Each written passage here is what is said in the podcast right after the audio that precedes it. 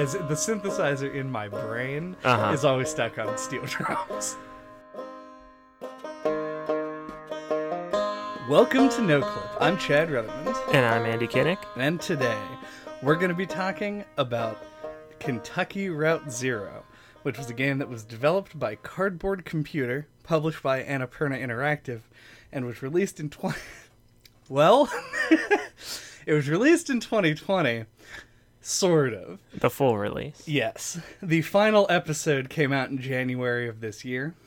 Uh, and this is probably talked about a lot in regards to this game, but I feel like it's a place to start. This game was kickstarted in 2011, I want to say, and the first episode came out in 2013. Uh, and we played that first episode. hmm Like way a million billion Yeah, years like ago. five years ago or something. It's been a while. Yeah. And so the game has been releasing, and we have just been not playing it. Yeah, we were waiting for the whole thing. Right. Little did we know. Like, it would be periodically, we would be like sitting around doing nothing. and one of us would be like, "K- Is Kentucky Route Zero done yet? we would have to Google it and be like, Nope. I guess Yeah. we'll wait another year. And then I would like confuse it with other games on your in your Steam library. I'm like, was it was it Oxenfree or Kentucky Route Zero? Like which one was the one? with with- that with the dog? yeah, and the guy, the truck. Yeah. Uh, so yeah, it's had sort of a tumultuous release cycle, uh, which is, I want to say, it's weird for sure. Like it's not a thing that normally happens. It, it almost kind of feels like the different episodes of this game are like individual sequels, but just ones that only take. 45 minutes to an hour and a half yeah. to finish. They try to do something different with each one. Yeah. And in addition to that, this game is. Well, first of all, this game is hard to describe and talk about. Um, but we've got an hour and a half, so let's try and make it count. Uh, but the game is far more of like an art project than it is a traditional adventure game. hmm There aren't really puzzles. Right. Or impediments in any way. Yeah, it's all, uh, very narrative focused. Mm-hmm. And I actually think that this like incredibly long form release schedule kind of helps with that because it allows it to take on a different tone entirely. Like the like if artistic expression is an emotional thing, which I imagine most people would argue it is, Uh huh.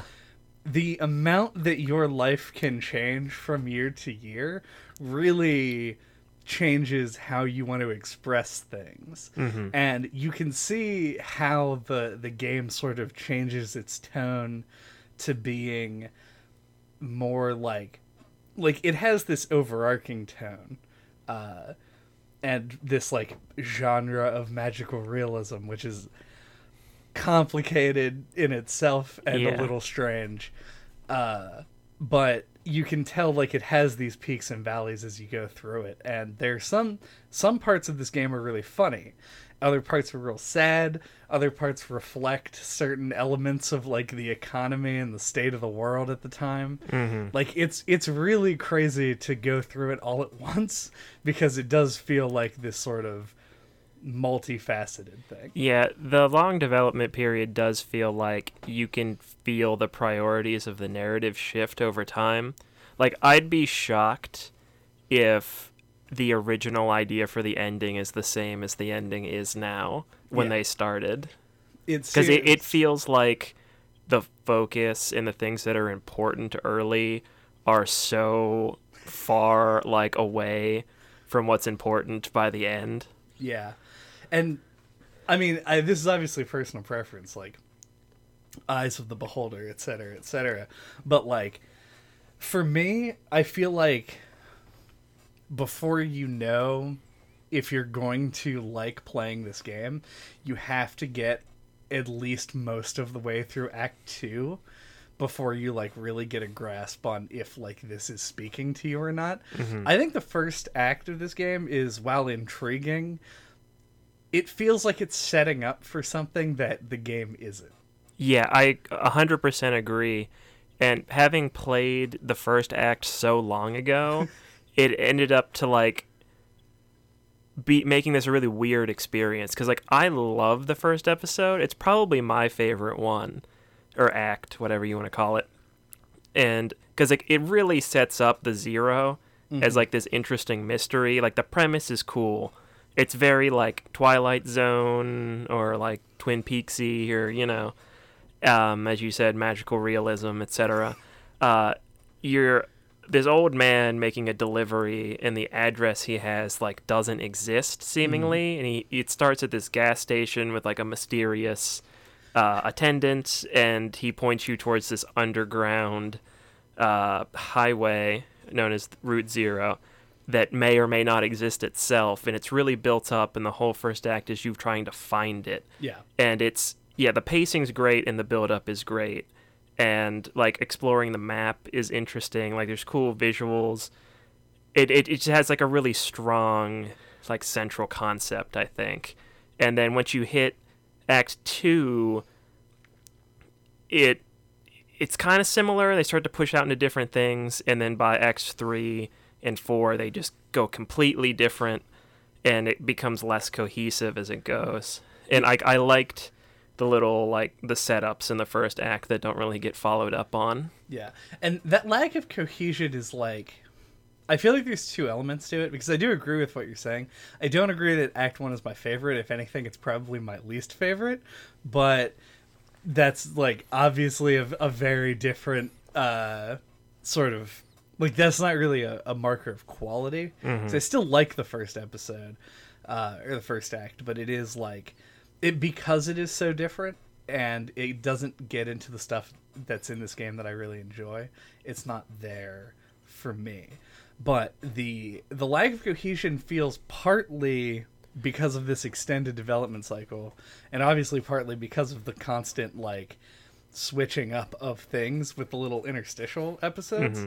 i think that enhances the game I like, agree. the uh the differences in kind in the interstitials is really well done i think But I also think that part of the lack of cohesion is intentional as you see the game shift toward this like ensemble cast as you start picking up like basically every person you run into on the way. mm-hmm.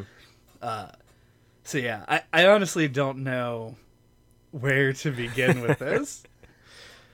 Uh, yeah, there's a lot of good places. I guess speaking more broadly, like we are now, this is a point and click. mm-hmm. But having played it on Switch, like on a console, it didn't really feel like it while I was playing it, and I just wanted. I think that's interesting, like how many like point and click adventure inspired games, like something like the Cat Lady as well. Like you can control that with arrow keys, Yeah. and you know like that kind of like it's almost like a de-evolution or a deconstruction of the genre it, that you see a lot of nowadays to the point where like while you're playing it even though it's basically the same thing it feels totally different Yeah.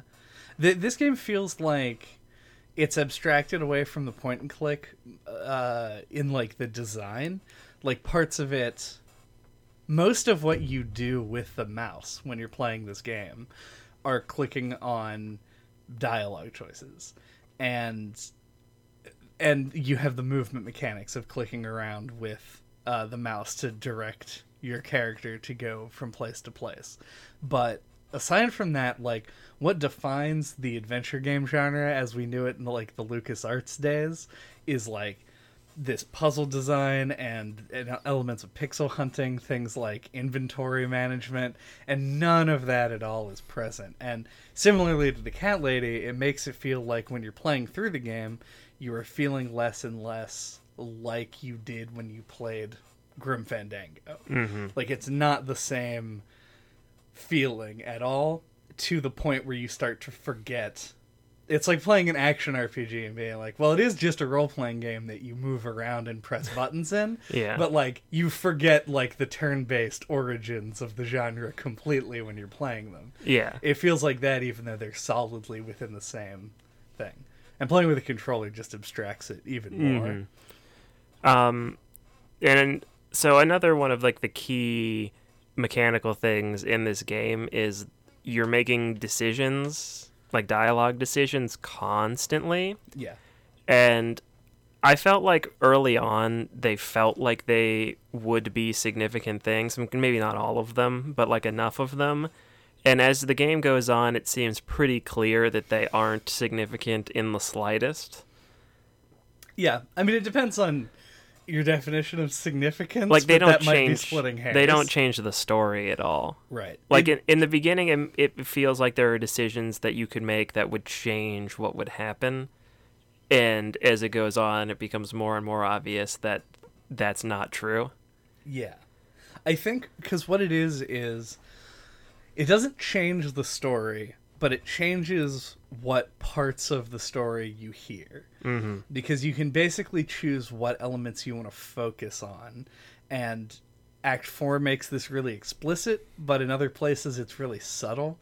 Uh, and I, I do like that. I feel like it should have been more transparent because when you play when i play a game with dialogue choices i want to role play as like the character that i'm playing as uh, make the choices that seem like they make the most sense. But the way to enjoy this the way that i enjoyed this game was to not think about it to just sort of go with what feels right in the moment. Uh, like what's the most interesting or what like just rolled off the tongue the nicest. Like Uh-huh. and those and that just sort of like makes the story unfold really naturally it doesn't feel like you have an objective really ever uh, and i think that benefits it Yeah, it it is remains engaging throughout, even though it's pretty like flaccid in reality. like you know, like it doesn't really actually do much, but like it is enjoyable in a way.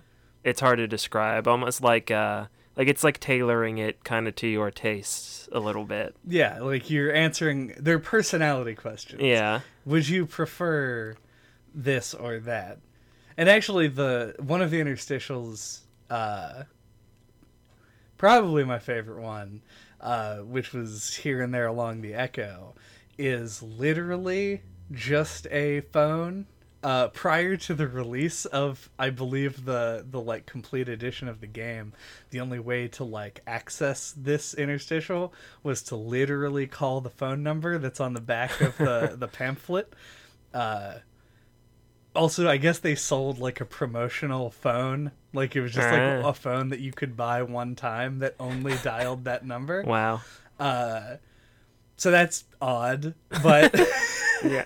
I, it, I- it just feels like uh it's it's like the description of the game as just picking the things you feel are relevant to you is essentially comparing the game to a touchtone phone interface and so they literally put one in the game Yeah. It, I think they made all the interstitials free Mhm. on their website or whatever to play, uh, even if you don't want to buy the game. I don't know if you can still do that. it would be super confusing also I feel Yeah. like. not that this game isn't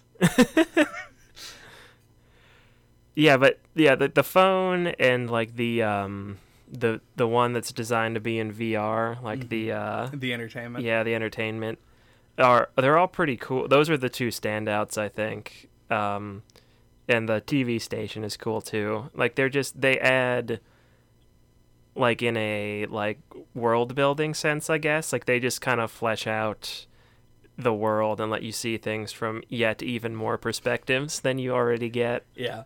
Well, the entertainment and the entertainment was the. I feel like the entertainment is like the groundbreaking part of this game, and I will expound on that in a little bit because that's where like my perception of it really shifted. But it and um, Pueblo de Nada, the people of nowhere, Oh yeah. yeah, that the TV station interstitial are not just unlike all of the other ones, are like critical information for you to understand the what comes up in the next act. Mhm. And it is like I didn't know that that was going to be the case, and the entertainment in particular really fucking like knocked my socks off because I really liked the setup of it. I liked the execution, and when you show up at the bar afterward, mm-hmm. I was like, "You're kidding me," because like the the thing that what it leads you to believe in the entertainment through the use of these like external text prompts that come up. Uh, yeah. Because the whole game is told through text. We haven't mentioned that yet. This is another game that if you haven't played it, like this podcast probably isn't going to do a whole lot for you. Uh, but when you like look around in the in the entertainment, you can look behind you into like what would be essentially backstage Uh huh. and you're led to believe that this is like a student production that is to this guy something Doolittle his two of his plays mashed together mm-hmm. and you are playing the part of the barfly and then everyone else is performing the entertainment but you are actually watching something that is real Yeah. and when you show up and like the the the entertainment the band they say is coming Yeah. meets up with you and becomes part of your regular traveling party and the fact that harry the barkeeper is just like a regular dude and is there Mm-hmm. and all of this presumably happened on the same night it's just fucking wild like, yeah. I I saw all that coming a little bit more clearly, I guess. like I, I the whole part with like the plays, I kind of thought of as like a framing device Mm-hmm. or I don't know. But as soon as I I met Junebug and Johnny, I assumed we were going to the bar where that interstitial took place. well yeah i mean when when you get introduced to junebug I mean, I thought that's pretty early in that episode. yeah it's like immediately Yeah. But the fact that it happens at all is what surprised me. I Yeah. didn't expect any of that to actually occur. Because if you look at the interstitial between episodes one and 2 hmm with the museum. yeah, it's just this these art exhibits, and they're Don't you go to that museum? Isn't that where you meet Ezra? Isn't that the same building? No, because that's the museum of. Welcome to Kentucky Route Zero, everybody. That's the museum of housing. Uh, That is the other one is a is an installation of all of Lula Chamberlain's. okay. I thought those were the same place. No, they're two different locations. And also the people who are there Are the people from the TV station? Right. Emily and Bob. I don't Ben- remember the other ones. Ben- Uh, I think it's Ben, Bob, and and, And Emily. That sounds right. Yeah, uh, who I believe are also the people who are playing D and D in the first chapter. I don't remember that, Okay. but I wouldn't be surprised. yeah. So, yeah. So those are the people in that museum. I don't know where that museum is. I'm Hmm. presuming it's on the Zero Probably. because I think the TV station is. I mean, it's off the Echo River. The geography is intentionally confusing. Yeah. but uh yeah like so I, I i just i didn't know what was like a real thing that was happening what was interpretation and what was just supposed to be flavor Yeah. and when they come like colliding together which is kind of the point i guess mm-hmm. it really like shook me Yeah, that is where they merge the the inner like it did feel like they were separate and that is where they merge. You're, Yeah. You were correct. Let's just start with act one i guess Sure. Um do you do you want to talk more about like the scenes or kind of like cuz one thing I find really interesting are the, all the different forms of maps mm-hmm. and how like the the game world is presented to you. Um, I I like the road map a lot. You move the little wheel around it, and it almost kind of gave me like a I don't know if it's the best comparison, but kind of like West of Loathing or like something where like you move a piece around a map and you get a little descriptor of like what's there, and then you check it out. And there may or may not be a scene, or it might just be text. that might not be the best description but it's weirdly also the one that i thought of Hmm. so it might be actually the best description uh but yeah no I, I did like that i loved that when you were on predominantly just Route 65, it was like a tire for your Mhm. truck, but then inexplicably it becomes like a unicycle when you're on the zero. Like it has pedals on it. Yeah. Uh, I don't really understand what that's supposed to mean, but I like that they have like a differentiator because it makes it look like goofier in a way that is unreal and strange. Uh, but yeah, I also like the, I like I like the aesthetic of the zero, uh, because I'm a dork. But in addition to that, I like the like the method of navigation as well. Like the fact that you have real world navigation uh, the way that they tell you to get places. Go to the prosthetic factory, make a right, hmm and then on the zero, it's like just that, but corrupted a little bit. It's like go until you reach the crystal, then, Then turn, turn around. around. and that's just how everything's navigated. Like the landmarks don't show up until you've like put in a combination. Right. Uh, I just I I thought that was really interesting and well done. I don't know if that is supposed to symbolize anything. Yeah, I given that the game is called Kentucky Route Zero, you spend surprisingly little time on Route Zero. Yeah. And I kind of felt like they added a few too many forms of like transportation because like you had the whole thing with Julian like flying on the bird. Yep. You got the Zero, you've got Route 65 and you've got the Echo River. Yep. I feel like they could have all just kind of been consolidated, is that the right word? Yeah. uh, into one thing called Route Zero, uh, and that could have been fleshed out more. Yeah, I think so. I I expressed some lament when I finished this game and realized I wasn't gonna have time to go back and uh, hit the spots on the Bureau of Secret Tourism pamphlet because there is more stuff on the Zero, but that stuff is akin to the stuff that you can just find driving around in town, which I don't know if you did a whole lot of. A little bit. Yeah, they're all just like, and this is like the story of this game, but they're all these just evocative descriptions of things that play out like Zork, like a text based game, Uh huh. and you don't have. It doesn't. It's not like new content in the way that each scene is. It's just new text to make you think about stuff. Uh, and everything on the zero is essentially the same thing, from my understanding. Yeah, and it, it's like all optional. Mm. You know, and if the game had presented like a point in the story where y- you it would like incentivize you to stop and explore the zero, like I Mhm. think that also would have been fine. Like it just never really does. It's like you're on it, you go to a place, and then like you move on. Yeah. You know, like it's so downplayed. Like once you finally get to it, that I, I just that seems like an oversight to me, or like uh, I don't know. Given how like the first act builds up to it, and then it's just kind of like the, the a better name for the game would have been like Kentucky Echo River because you spend a whole lot more time on it, and significant a whole lot of significant stuff happens there. Yeah.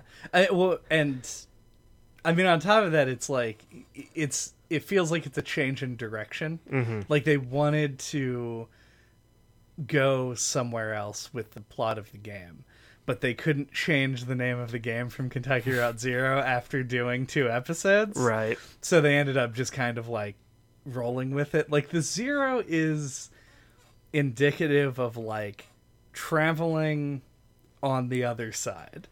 Like and it seems to mean different things for different people as to like why they would want to go to the zero the Twilight Zone. the Twilight Zone. Uh, but it is always like that's like the thing. Like presumably people don't go to the Echo River because it's all underground, just like casually. Right. It's always it- it's in the same sort of vein. So it like, serves like the same purpose. Yeah. Yeah. Uh, it- yeah, I agree. It is weird, and I wish that you would have gone back at least once because the one time that you really have free reign uh, to be on the zero, your character has a horrible limp, Yeah. and it makes traveling slower, and they are constantly talking about how it looks like you're about to die. Yeah. And like you have like it's a very linear like story driven game and like you have the the the the, the delivery there the whole time making you feel like well i can't take too long to deliver this package you know? Like how long has it been? Like days? Right. and i've made no progress. Uh you know so you have that narrative reason to keep moving. And also like navigating the zero is confusing and you feel like you might get lost so you don't want to like fuck around. You just kind of want to go follow dir- the directions you have.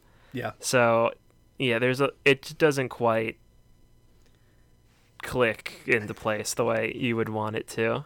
Yeah, there's a I don't know how to like there's a slight implication I think in the game that time isn't passing? Yeah, like yeah i think the whole thing takes place in like two or three days. Well, I think the the plot of the game takes place over the course of one night. one night? Yeah, like I think when there's like a an element of just sort of what like what is happening isn't really like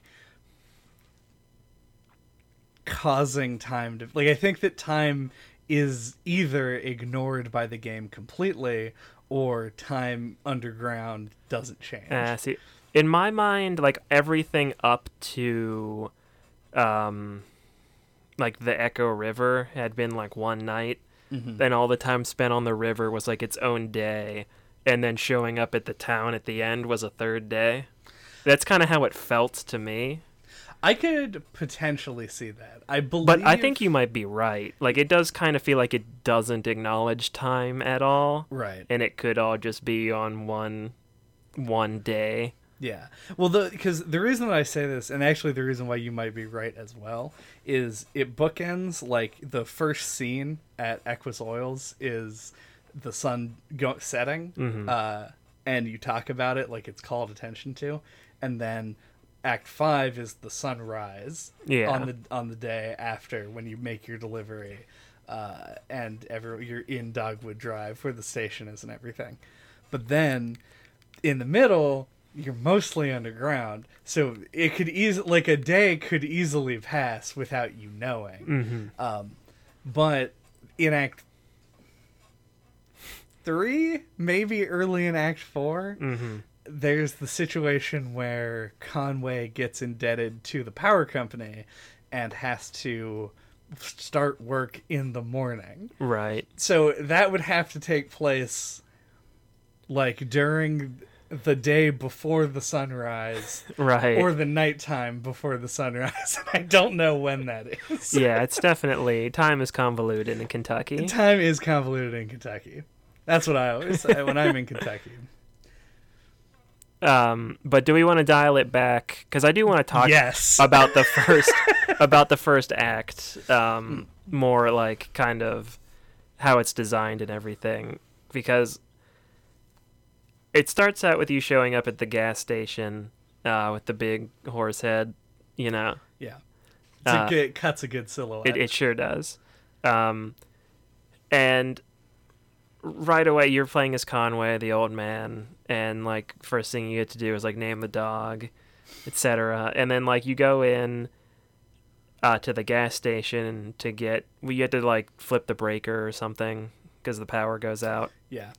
Uh, so you go down there and there's like people playing D and D, and there's like the one thing that you could call a puzzle in the game where you have to turn the light off to find the glow in the dark D20. Uh, and you and you go back to the table and they're not there. It's just like this really nice setup to like the supernatural elements, like the old man isn't really like at the gas station isn't quite what he seems and then you experience weird things in the basement and then he sends you to this woman ha- woman's house like weaver something weaver i don't remember Weaver Marquez. yeah there you go um and she's got like a broken tv and she's going to tell you how to get to the zero if you can get it fixed for her et cetera et cetera and kind of like sends you off on your little quest and you meet shannon and all that This is. I want to just like stop and point out one thing. Um, we talked at the very beginning of this episode about how the game has this relationship with the choices it makes. mm-hmm. Uh, depending on how you answer her, because this is one of the few parts of the game that I've done twice. hmm You can like if you tell her like, sure, I'll get your TV fixed, and she like holds the information about the zero hostage. Mhm. You can it, she'll send you to the uh, the bait shop where uh, Shannon is. Uh huh. But if you ignore her, which is what I did, and be like, I really just need to get to the zero, if you could please help me, she gives you the same instructions to go to the bait shop. like, there's no difference in like what your next thing is. Uh-huh. It's just like this slightly different flavor, and I uh, that's one of the things that I like about that Mm, approach. I That guess. is funny. Uh, but yeah, and then she sends you out to find Shannon, and you end up finding her at the coal mine. But I like a lot of the focus on like the mystery of the zero and having to explore the map. Mhm. There's like an emphasis put on that, and that mix of like the way the narrative's delivered and like the exploration of the map, and how like you never know which spot's gonna give you a little scene, etc. Like uh, there's like the car wreck that has a scene, but like there's nothing there, at least that I found. Yeah. Uh, I just think it's all laid out and designed in a way that I like. it makes you want to go off course in a way that like is kind of the fact like i think it's the simplistic design and the fact that things will just sort of like spring into existence it, it means that you can't look at things and go i'm not interested in doing that you had like you'll see it and because you see it you'll want to do it so you end up doing the thing and then you go look at all these other roads like am i going to go down these can i Mhm. go down them right now There are a lot of roads. yeah, and you can just drive around. Like there's a scene that I found where it's just two guys pushing an airplane, Yeah. and I waited until they pushed it all the way off the screen to see if something would happen. No, then you leave. Nothing. like it's just these two Sisyphus plane pushers doing their thing, and then it just ends. Yeah. move and on. I just feel like the rest of the game never really has that sort of feel to it. Yeah. At the very least, it isn't like, it isn't environmental exploration. hmm There's very, and there's not really many other kinds of exploration to be done. Uh, everything is more compact. The vistas are bigger and more like visually impressive, hmm but there feels like there's less to do in them. I'll put a fucking bookmark down for Act Five because that's like a. It feels a little. It feels very different from the rest. of it. Yeah. But yeah. It also feels like Act 1 sets up for a game that could exist that is like a different totally different game hmm where you actually solve puzzles and and like go from place to place to do things for people in order to achieve goals. Uh huh. But that really isn't the game that we got. There's there aren't really any other puzzles. There's one other place where you have to do something at a prescribed time uh, in order to proceed hmm but that thing is also just turning a light off, which is incredibly confusing. There's two other times where you turn lights off to proceed. Yeah. Uh, once in the mine cart, which is also in Act One. Uh, or is that Act Two? Yeah, that's an act one. Uh, Act One, and then in the Bat Sanctuary. But that's all. That's all there is. it's really strange. Uh, Uh, do we want to go to Act Two from here uh, to try and describe how it like changes? sure. Yeah, that makes sense. Because at the end of Act One, you do pick up. The end of Act One is probably my favorite scene in the game, Okay. where you focus in on the TV and the barn disappears and it becomes the uh, the entrance to the zero. Yeah. Like I remember when we played this the first time, I was like, "Oh fuck! Like that's so cool!" Like I gotta remember to ask if this game is finished Yeah. for the next eight like years. that was such like the like I was already hooked, but that was like the line and sinker. Mm-hmm. Uh, Interestingly, so I was not as excited about the rest of this game after playing Act One as you were. well, you stopped paying attention. Like, yeah, because we I didn't were. want to spoil. yeah, I, we I were- did go back and play through. Act Oh, okay, I didn't know that. Yeah. Uh, the thing that actually hooked me this time around, where I was like, never mind, I actually love this, was one second after that in the the art museum. Like I Oh, thought yeah. that whole sequence was fantastic. Uh, but yeah, so that actually is what happens after Act Two. Though I do agree with you on that sequence because you get the part of it before uh, when you're talking to uh, to Weaver, Mhm. uh, the only time that you actually speak to her in the game, and you look at the TV and then you zone out again, and the barn is there, and the horses aren't in the barn, and that's like a he makes a note of this, Right. uh, and so like the fact that the barn is there, like it, you know that there's something strange about it, and then when you come back and get that second uh, reveal, it's just super good. Mm-hmm. Um, but yeah, so the first interstitial that came out between the first two acts is just four. I think it's four pieces of like artwork Mm-hmm. uh, that you go around to and just sort of like go through a series of of dialogues. Mm-hmm. Three people talking about it. Mm-hmm. And I th- the big focus on this one is the the tape, uh, where you sort of like can read.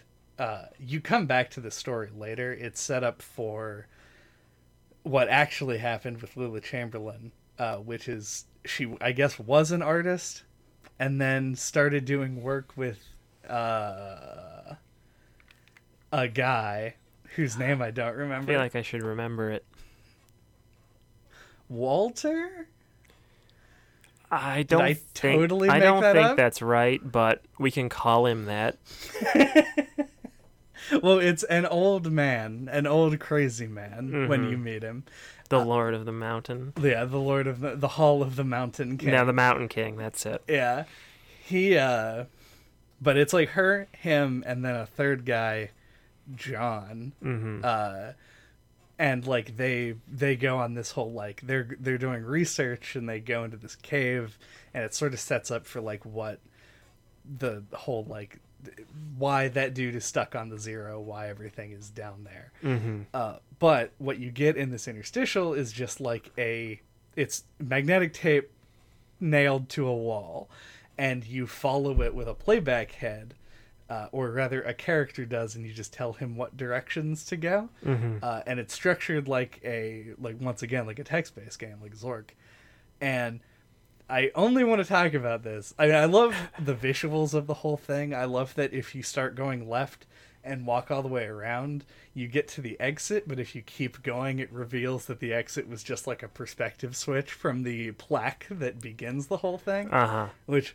blew my mind but i'm some fucking plebeian who doesn't understand art and just the simplest visual illusion makes me uh, crap my pants Uh huh. But the thing that i love about the tape section is that there's a point where you reach an ending and they go there's some tape we haven't played let's just jump up there and do it because like it's what you would want to do Yeah. in real life and a game never would give you that opportunity and I, it's just such a brilliant move that they were like one of them was just like it's not fucking cheating like we're in an Yeah. art exhibit like just do it It does give you that feeling of like breaking the rules too. Mhm. Uh, but yeah i did love that uh, and then act two happens Right. All right. So Act Two opens up at the Bureau of Reclaimed Spaces, yeah as it's called, uh, which I think starts off right off the bat with a cool visual where like the the road has just ended Mhm. in the building. Like you just have the park or the truck parked in the in the lobby. Um, and they make a comment about how like the road just ended. It's it's an interesting thing, and the building is also like half office building, half church. yeah it Weirdly- used to be a cathedral and then they put the building in there and Yeah. moved the people into a storage locker Yeah, and then you go over and you talk with the secretary and everything, and then you're kind of sent on a little goose chase to all the different floors, and one of them is just filled with bears. uh, yeah, it's a really strong start. I really liked the beginning of Act Two. I don't know if Google, uh, like the company Google and the algorithms that they employ in order to deliver personalized information to everyone uh, through digital means, knows me really well, or if this is just a very common question, but if you begin to type Kentucky Route Zero into Google, one of the top results for me was Kentucky Route Zero space bears.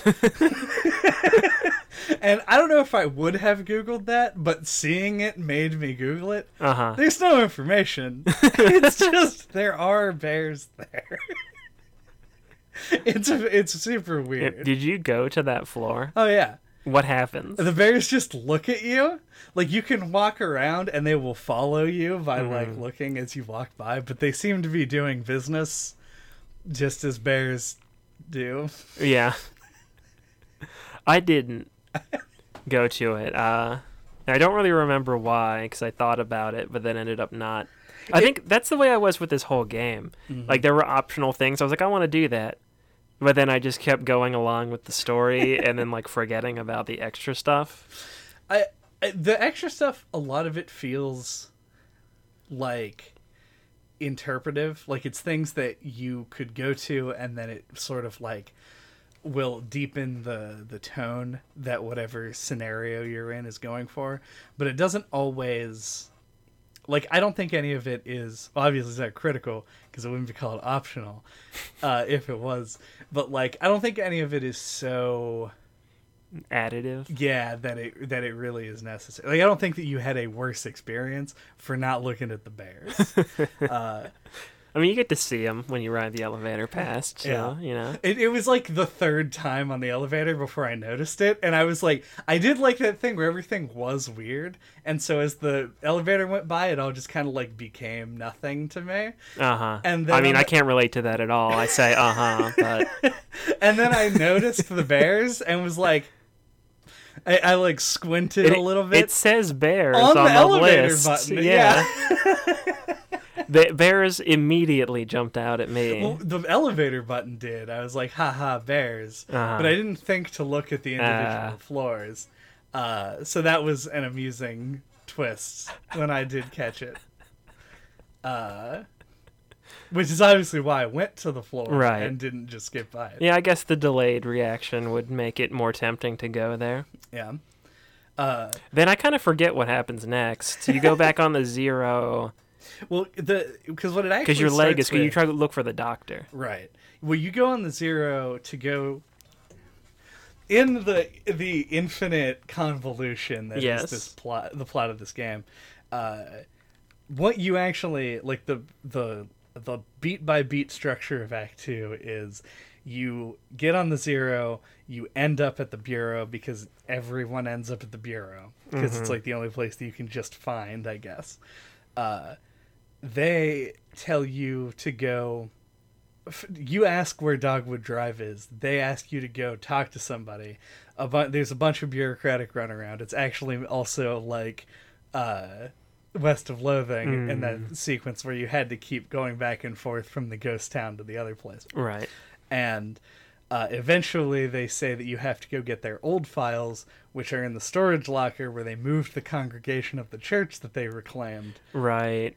So you go there, you get the files, then you go back, then you get the address, the instructions to get to Dogwood, and then you go to the doctor, Right. who's in the real world on Route 65. Right. And you had to take a bird there. Right. Well, once again, you get instructions to go to the doctor's place. It's been replaced by the Museum of Dwellings. When you're in the Museum of Dwellings, then you get flown to the forest because that's where the doctor actually right. is. So we should. But none of it matters. put a pin in that one right Yeah. there. Uh, that's where, this is where you meet Ezra. Yes. is the next character you pick up, who I don't know if I was just like not paying as close of attention to some stuff, but like it really felt like there was more to his story that you didn't really get a lot of time with.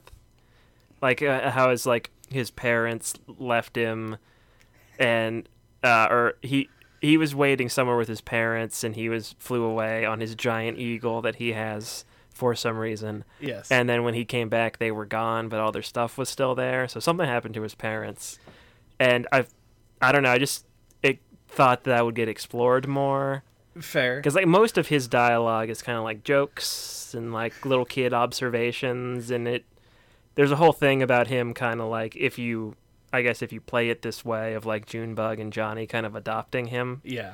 uh, so you get that but like you don't really get to explore like what actually happened with him that much Yeah, so Ezra has Ezra's what one of my favorite characters in this game for like uh, the amount of like interesting shit that he brings to the table. First of all, when you first meet him, he's kind of like on a pedestal. Yeah. And I was interpreting it, it might have been forced perspective or like forced, not forced perspective, where you assume it is forced perspective, Uh-huh. but really he's right there.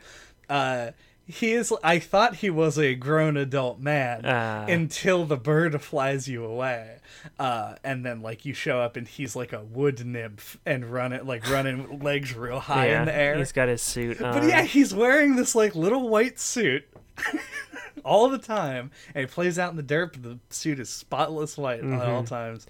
It does. That's one of the things that feels the most Twin Peaks about this. Like Ezra feels like he could be a a lodge uh, resident. He really does. But uh, there's this like so in in chapter four, and I don't know if this is like an only if you choose to do this thing or if you get this information otherwise.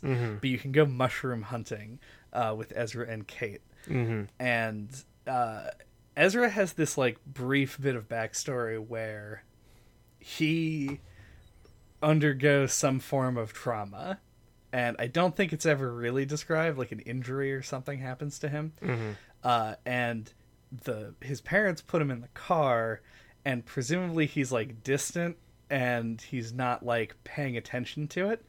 My interpretation is that Ezra was like put in an asylum Mm. or up for adoption or he is dead and is a ghost. All of these things I think are equally possible based on what I know about him. Uh huh. Uh, because even like June, Bug, uh, and Johnny, Mhm. they talk about being like gray, faceless things that grew into their identity. Yeah. And there's like an element of metaphor to that where you assume that they just mean like they were anything, but then they learned music and it gave them like an expression for what was inside and they Right. became the people they were. But also their character models are flat gray and don't have any facial features. Well, I mean, that's all of the characters. Yeah. Well, but except they're not all gray. No. The fact that they have no color and shit makes me feel like maybe they aren't like quote unquote real humans. Uh huh. I, I think that I thought like- they were just pale because they travel on the zero and stuff. Yeah, they could just be like um like vampire pale. Stowaways underground. I have a very uh like supernatural interpretation No, no. of I this think game. I think you're spot on with Ezra. And It by just- spot on you mean one of those three spots. Well, yeah. Well, that's right. as close as you can get. Because as I was getting at, like, I don't think. I feel like they could have gone into him more. Yeah. He always felt a little bit too nebulous, and as a result, ended up probably being my least favorite character. but I don't know. Maybe that's just me. Yeah, it could just be a personal preference thing. Like I like the mystery with Ezra. Yeah, I mean, like I love a good mystery. Why? It's why I like the first act so much. It just I don't think they give you quite enough to chew on with him Fair. for my tastes. It is very curious as to why he has a big eagle. Yeah, and that's yeah. Just no one ever comments on how like fantastical that is. Yeah. But well, I anyway, mean, they do also just jump onto like a metaphysical highway at some true. point. So. Like an underground highway seems way more plausible than a giant eagle. Let's think about the zero though. Is it isn't just underground? Well, like, there's okay, something yeah. fucky with It's it. it's like an alternate space-time. yeah dimension corridor thing. Yeah. So I think there's like an element. I mean, Conway obviously is like so far gone mentally, Delirious old yeah. man. Like by the time that you're like the events of the game take place, that he they he could drive a, a truck straight to hell, like a fucking deep purple album cover, Uh-huh. and like it would just make sense for him. He'd be like, "That's fine, I'll do that." He kind of goes along with the whole like driving truck for the Consolidated Power Company as well. Oh yeah. he's so like complacent with it. Uh, he has like the one There- goal. it felt like there was a supernatural element to that too. Like he seemed so in- into it that it seemed like maybe he was brainwashed yeah, I mean that's some Act Three discussion. from drinking the alcohol. I think. Uh, the the hard times whiskey. Yeah. there it is. Uh, we'll we'll we'll. Act three, I think, has a lot of meat. That Oh, I yeah. go into. Um, during the whole of Act Two, though, uh, it is like your biggest time to like sort of learn the 0 and like what it is and and the shit on it. Um, but a lot of the scenes are really sort of like uh, vague.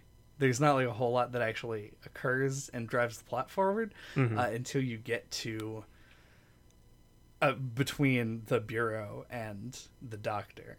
Um, it's just kind of like going back and forth and just sort of talking about stuff. You get a little bit of backstory on Conway. You get like nothing on Shannon. Yeah, Shannon, even though like Conway's your first character you get, Mm-hmm. I think Shannon ends up being like the audience surrogate. She's like the normal person Yeah, in the group. it's also Air quotes. Yeah. She's a normal person who happens to carry around batteries, a degausser, several feet of wiring. like- Right. Well, she works. She fixes old TVs. Yeah, Like everyone else in the game, she's a hipster. true. Well, maybe. I, like we've talked about before, it's unsure what like the time True. period is. True. Yeah, but all of like the trappings of this game are very, very hipster. yeah. And I don't mean that in a bad way. Just a lot, lots of things like uh, the kind of music and the things that are alluded to are just kind of in that vein. Yeah. There's like a new vein of hipster that this speaks to, I think, more than like the vein of hipster that I was. Uh huh. Like I feel like yeah, I'm there are many shades of hipster. Yeah, I'm like an older fashioned hipster than these than these newfangled millennial hipsters. Cause like they I don't really like jive with the whole like vaporwave aesthetic. Uh huh. And they really like they're there's like Junebug and Johnny are like they're those like the they're talking about like the how they use just like recorded sounds Mm-hmm. the one lady just plays the ther- they, she set a world record for playing the theremin for 24 hours Yeah, uninterrupted. they're the kind of people that would just tape record anything and put it in a song and call it art because it's something that exists that they recorded, and you know, like and it's like the that kind of thoughtless. I feel like they're supposed to come off as weird, Yeah, but also noble in a sense. And I think they pull it off. Mm-hmm. Like Junebug and Johnny end up being some of the more like like they seem like the most interesting characters by the end of it. well, they feel. I think they feel the most relatable to us because I feel like they're supposed to be around our age, and they're that kind of like disillusioned, Yeah. like they're doomers. Y- yeah like they they've hit that point in their life where like they realize what life really is and you know like you know what i'm talking I about do, it yeah. sounds d- dour and depressing uh, much like life is Yeah, but that's just life. yeah like they they've kind of had this idea of the kind of things they wanted to do and all that and you know and now they're just kind of like poor 20 something year olds traveling around on a motorcycle. yeah Yeah. Uh I want to okay, so there's one thing that happens in act 2 that is stupid, but I want to mention it. It's like a mechanical thing that I I just found interesting. Uh, a lot of the time during this game, you'll just have like an ambient action button that you can click on to just do a thing. mm-hmm. And when you're in the Museum of Dwellings, there's an umbrella button. Because Oh yeah. unbeknownst to you, you can walk later. You will walk up onto an elevator and go up to the roof, and it's raining. This exact same thing happened to me. I know what you're gonna say. Yeah, and you go like, "What's this button do?" And you pull the umbrella up, and you're like, "Cool." And then the guy who's talking about the security camera footage comments about how you're a crazy person because you were walking around with the umbrella open indoors. Mhm. I just love that. Like, I love that Ah. it gives you the option and then acknowledges it. That's not what happened to me. Oh, nice. I thought this is what you were gonna say is you ride the elevator up, it gets to the top, you see that it's raining, and you assume the action button is to put the umbrella up, but it's actually to make the elevator go back down. so I had to ride the elevator back down and then back up, and it's really slow and takes forever, It and then you have to walk out of the elevator and then hit the action button, and then he'll put the umbrella up. Score one for being a stupid person and just walking around with an umbrella all the time. Yep. So I thought you were going to complain about how that was designed and it took forever. Nope. We'll get to Act Four later. Uh, after the break.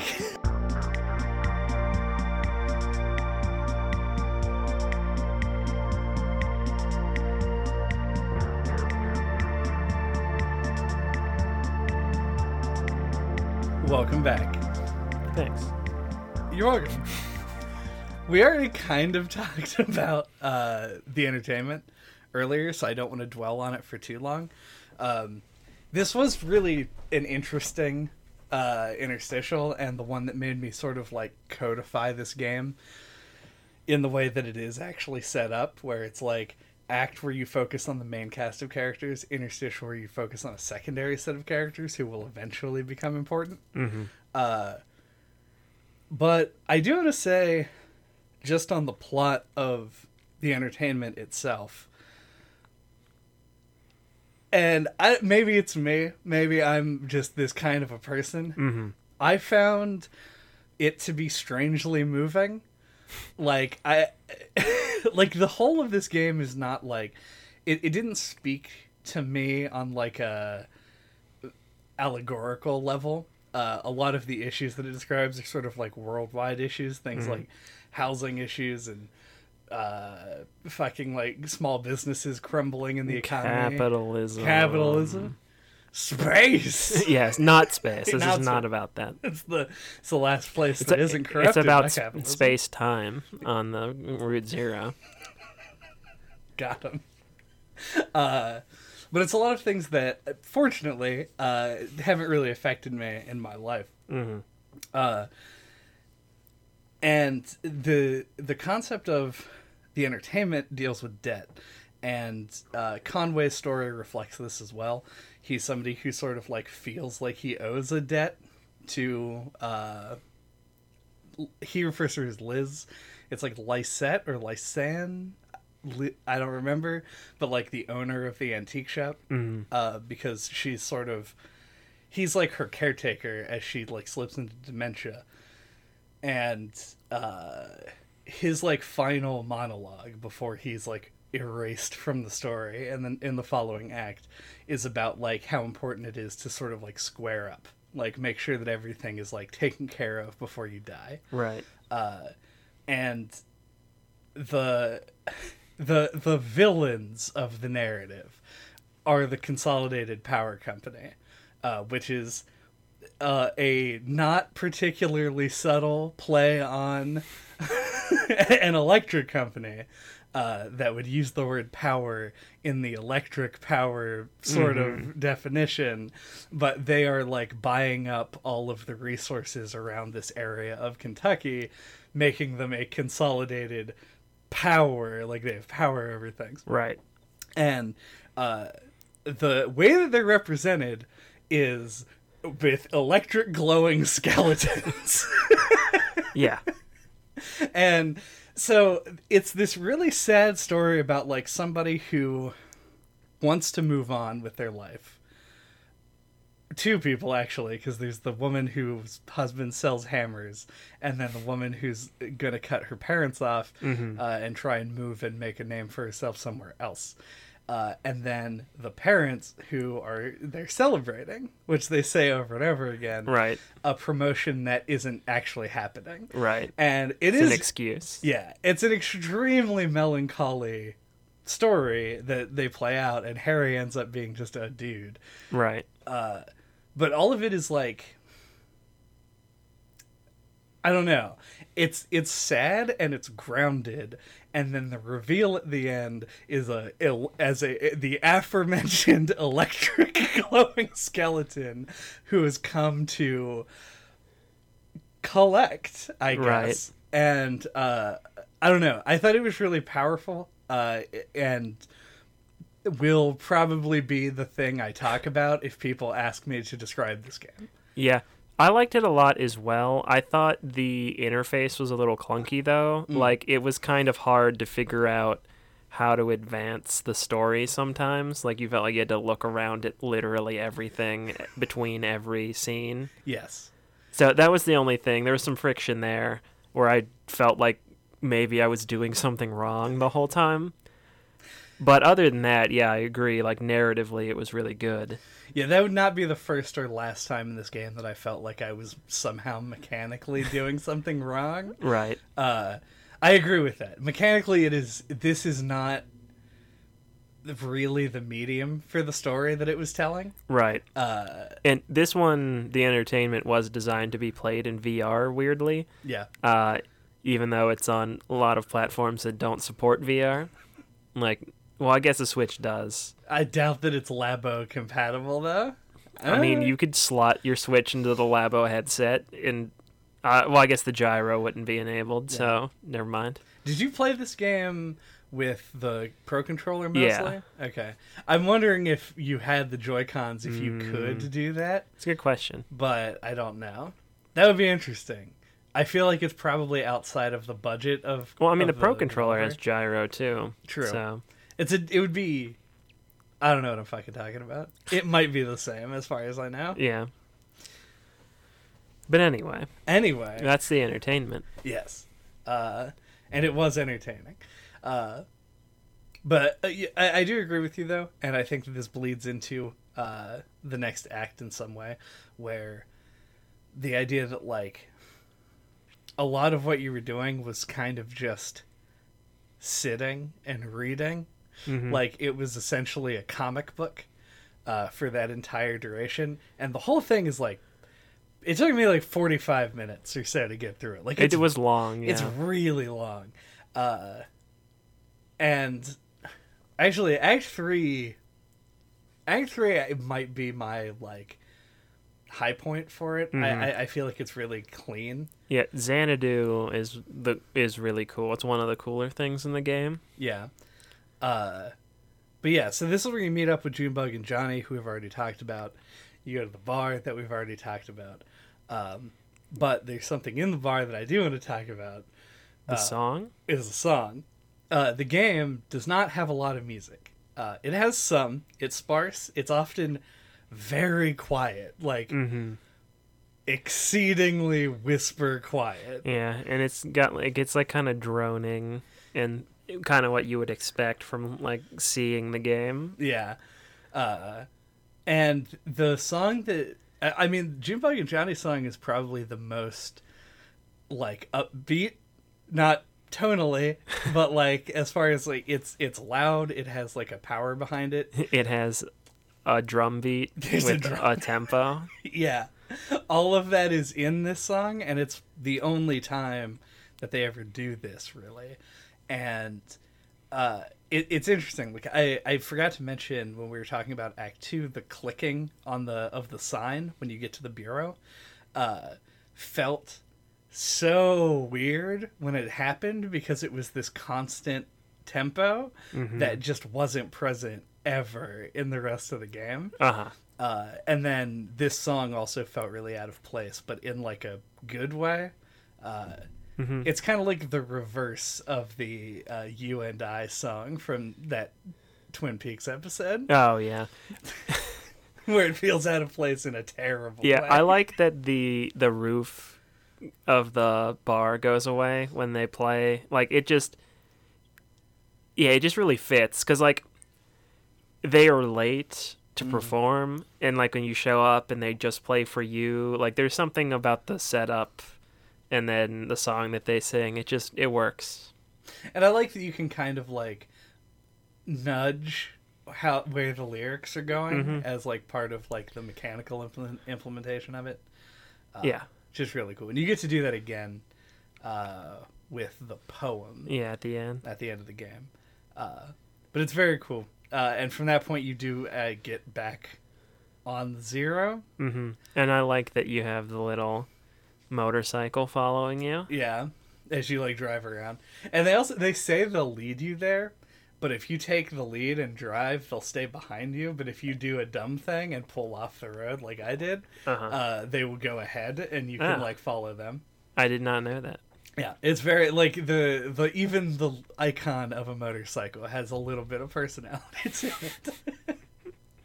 uh, but yeah, so you end up back on zero and uh, at the bureau, and then well, th- then the Hall of the Mountain King comes in between. Yeah. Um, so this is the meat of of Act Three, uh, and is the conclusion of like the Lula Chamberlain stuff that we talked about before. hmm Uh, like this game, we've been jumping all over the place. Sure have. Yeah.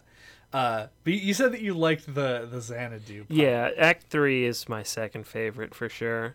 Um, yeah, like just it because I think it's because it has like that strong core to it of the Hall of the Mountain King Mhm. and the, the story of like him and his research assistants and that computer.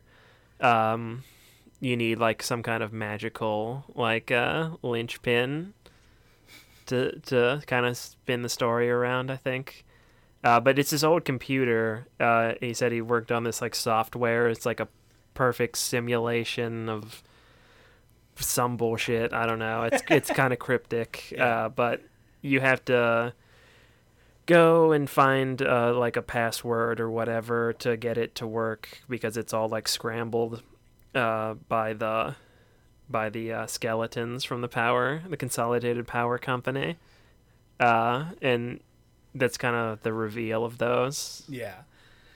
What's super strange about it is everything, but what is what's very unexpected for me is there's this like I, w- I'm gonna get back to Xanadu at some point, Oh yeah, but like the the story of that like team, the expedition team who's making the software that runs Xanadu, is that they go out and they go into this pit, and in the pit they find uh, these tunnels, like crystal tunnels and shit, and presumably this is the same pit that's on Dogwood Drive that you find at the end of Act Five. Um, but you go in, and they find them and they find the strangers who speak with these like tape recorders. And those are the skeletons Mhm. who are the people who are in debt to the power company and also maybe work for them and also make whiskey etc etc all the things that they do. Uh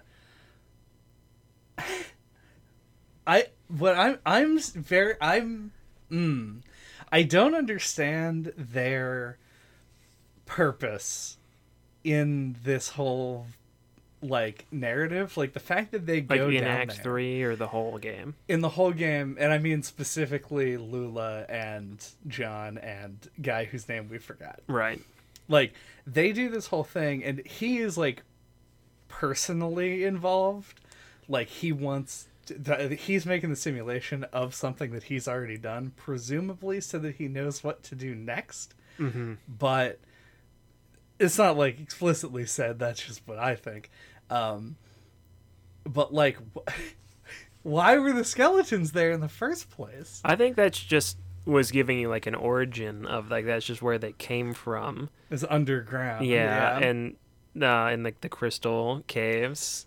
Uh, and like I guess the power company just uses them as workers and turns other people into them or whatever. So Mhm. I, I think it was just supposed to, yeah, be like a cool origin story for them. Yeah. And it's got this neat like setup in uh when Conway gets his leg crushed, which we didn't mention, kind of important. Yeah, in Act One, you end up meeting Shannon at uh, a mine that her parents used to work at, and you go down in there for I can't remember what reason. Oh, you're looking for the entrance to the Zero, Yeah, and she's And she- looking for yeah. something that she Yeah. is looking for. and she leads you down there. 'cause- by telling you that it might lead you to the Zero. Um. Anyway, and then you end up getting your leg crushed while you're down there. yeah. So you do, and you go to this doctor, and he gives you a drug, and the owners of the, the pharmaceutical company who makes the drug has been purchased by the Consolidated Power Company, as is tradition. And when you wake up, your leg is gone. You now have a glowing skeleton leg. Yeah. Uh, and it's weird. Uh, I didn't think that it was going to be a permanent thing uh, when I first saw it, but it is just what your leg looks like for the rest of the game, or what Conway's like. It's you don't even know who you're going to be responding as, so it's really difficult to say that like Conway is the main playable character, even mean- though he does take a lion's share of the text. He is in like the first half of the game, and then he just isn't anymore. yeah. As we talk, like the pri- that's what I was talking about when I say like the priorities seem like they shift hmm as you go between the episodes. Uh, but yeah, so his leg is gone, but then you go through this tour. They think that you're applying to be a driver for them, Mm-hmm. uh, and at the end of it, it he informs you that you, because you took this drink of of the top shelf whiskey, but it wasn't your first shift to drink. That that means you have to pay them back, so you have to start working for them to work off that debt. Well, I also I think you're in debt to them from the operation. Right. That's what made me realize what was going on. Once again, not a super subtle uh, metaphor, but the fact that after that, your arm is replaced with a skeletal arm. hmm It cost an arm and a leg. Like, Yep. literally, your leg and arm have been replaced by this skeleton thing. And. Man, like I I didn't realize it initially and like looking back, like if I explained this to someone, they'd be like, That's fucking that's like the gas station sign where they put arm and leg as like Yeah. the fuel prices. Like it's kind of just almost a bad joke. But like the reveal, the fact that I had to come to that conclusion myself, Yeah. I actually loved that. Yeah, it's it's subtle enough. Uh, Mhm. like it's spaced out too. Like you get the skeleton leg in the beginning of Act Two, and then you don't get the skeleton arm till like Act Four. It's like When the he has very it? end of Act Three, Yeah. I think. So it's spaced out enough that you don't think about it right away. Yeah. You're used to the skeleton leg by that point. In as much as you can be. yeah. Uh, but yeah, so the only other element of, of this act that we haven't talked about is Xanadu, which uh, this is, sound like a broken record, but plays like a text-based adventure game. But it has visuals too. yeah, So it, it almost feels like a really, really, really old like computer game. and it's even like contextualized in that way, like with like the weird resource management game that you can play for. I don't know how long. I quit after like five rounds. Yeah. uh yeah no it's really crazy and i love that the vector visuals are like super good Oh, Like, yeah. just really like uh evocative that's Mhm. probably not even the right word Yeah, much like with the zero itself, like representing like a cave, like the walls of a cave with those kind of lines, Mhm. uh, just is a really cool visual. Like it almost kind of makes you think of like a topographic map, or you know, like that kind of organic shape represented with that, and then the on the black like kind of represents like the blackness of a cave. Yeah, it, evocative is a good word. Like Yeah. it's just it's evocative of a cave in like a weird primitive technology way, which is a weird mix. it really is uh but no i also love that i did not love the horrible noises that it made all the time Yeah, that was a bit much. uh, I was playing it out in the living room and was like, even though no one was around, I'm like, oh, this is a little obnoxiously loud. Like, I, I hope I'm not this down a bit. disturbing anybody. Uh, but yeah, so then you go uh, into Act Four. Uh, you get picked up by the the the mud the mud mammoth. The oh mu- yeah, yeah, the muddy mammoth muddy or mud mammoth, mammoth, murky mammoth. something like that. It's a boat. Yes, uh, that just has a big mammoth on it for some. It's reason. mechanical, A yeah. mechanical mammoth. Uh, But yeah, the only way to get to Dogwood Drive is to travel along the Echo River. of course, You find out. uh, and so Act Four is, is the most dynamic of all of them. I think is easy. To, Yeah, this feels like the foundation for its own separate game. Like Yeah. it's so much of a new like format change. Like it's a pretty big shift. So I kind of want to go uh, like just for my own curiosity. What like, what if the major things did you end up doing?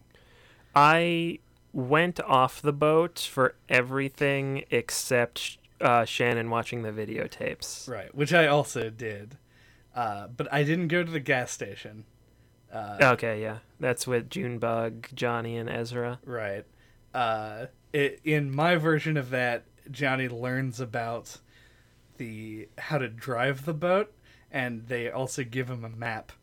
Uh, obviously, none of this ever comes up, uh, but you do find a cool rock that looks like a dinosaur, and they tell you about a cliff that has a story written on it. Hmm. Uh, and all of that's very cool, and I liked it a lot.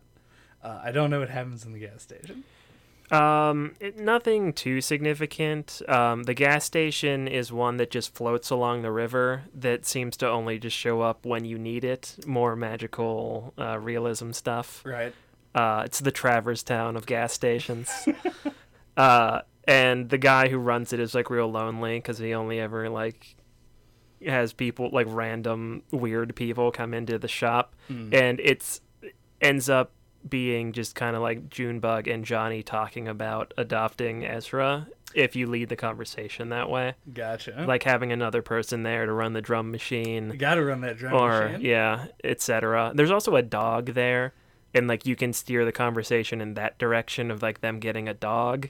Like like it's kind of focuses on them as a couple and like kind of wanting a kid but not having a kid, Mhm. like adopting something. Maybe take care of. literally clay. Yes, because they're ghosts. They're gold clay golems. Maybe they're Human Clay by Creed. Does anyone remember that's the name of Creed's album? No, I had no idea what you were talking about. Uh, but yeah, that's what happens at off the boat Cool. in that scenario. Uh, I don't know if you hit anything. None of the things that I did. There was the the sequence where you go to the like questionnaire facility. That's very Oh, lengthy, yeah. uh, and gives it like it ties stories together, but not in a way that is like particularly meaningful. Like one of the operators who works there was the girlfriend of Charlie, who is the kid of the couple that Conway works for, who Kanye got drunk, couldn't do a job, and Right. he dies on the job. Uh, so that's like weird, hmm but it's not like they don't show up later. Like you don't meet with Mimi and whatever the other person's name was. Yeah, Uh, I did. The game does that sort of thing a couple times, where you take the perspective of someone watching a videotape. mhm. I just thought that was really cool. Okay. That really fits. I think. I wasn't sure if you were gonna take that in a positive or a negative. Oh no, yeah, no, I think that's really cool. Like the context of like this stuff's already happened and you're watching it later is interesting. Yeah. It's uh it, it allows him to do a lot of weird things with tense as well. Which is a weird thing to want to do strange Mhm. things with. But the fact that like uh in certain sequences it's implied to have already happened, so it's always like this is what you've always done. Like this was the thing that had happened and there's not changing. Destination. Yeah, it, it gives it like an eerie, uncanny kind of feeling to any sequence that isn't taking place in the present. Yeah. But I like it. I like it a lot. Mhm. Uh, so one of the things you do in Act Four, if you don't leave the boat, is uh, there you go. It's I think it's scene four. Uh, if you choose to see what Blue is doing, Blue and Dynamite, Right. uh, it plays a four second clip of them sitting in uh, on a bench and nothing happens and then it goes to scene five That's an amazing joke. it's so good because like you've always because you talk to blue or sorry it doesn't always have to be blue uh, you can give it a male name a female name or no name Uh huh. but the dog in the straw hat that's on the cover I of the think blue is gender neutral. I, that's true but they say they refer to blue as a girl Yeah. and whatever the male name is as a boy Right. Uh, but either way, they do. Uh, they do that sequence, and like if I get a if I if I can be asked to do it, I will put that up on YouTube uh, before this episode goes up because I saved a clip of it because it's so short. uh huh. Uh, I just thought it'd be funny. Um, but yeah, so the major thing that happens here is this boat sequence, and I want to talk about the boat sequence because it's fucking strange. Uh, it takes a bazillion years, and uh, Kanye's gone. Kanye. I want to commission a remake of this game where instead of Conway, it's Kanye West the whole game. Kanye Route Zero.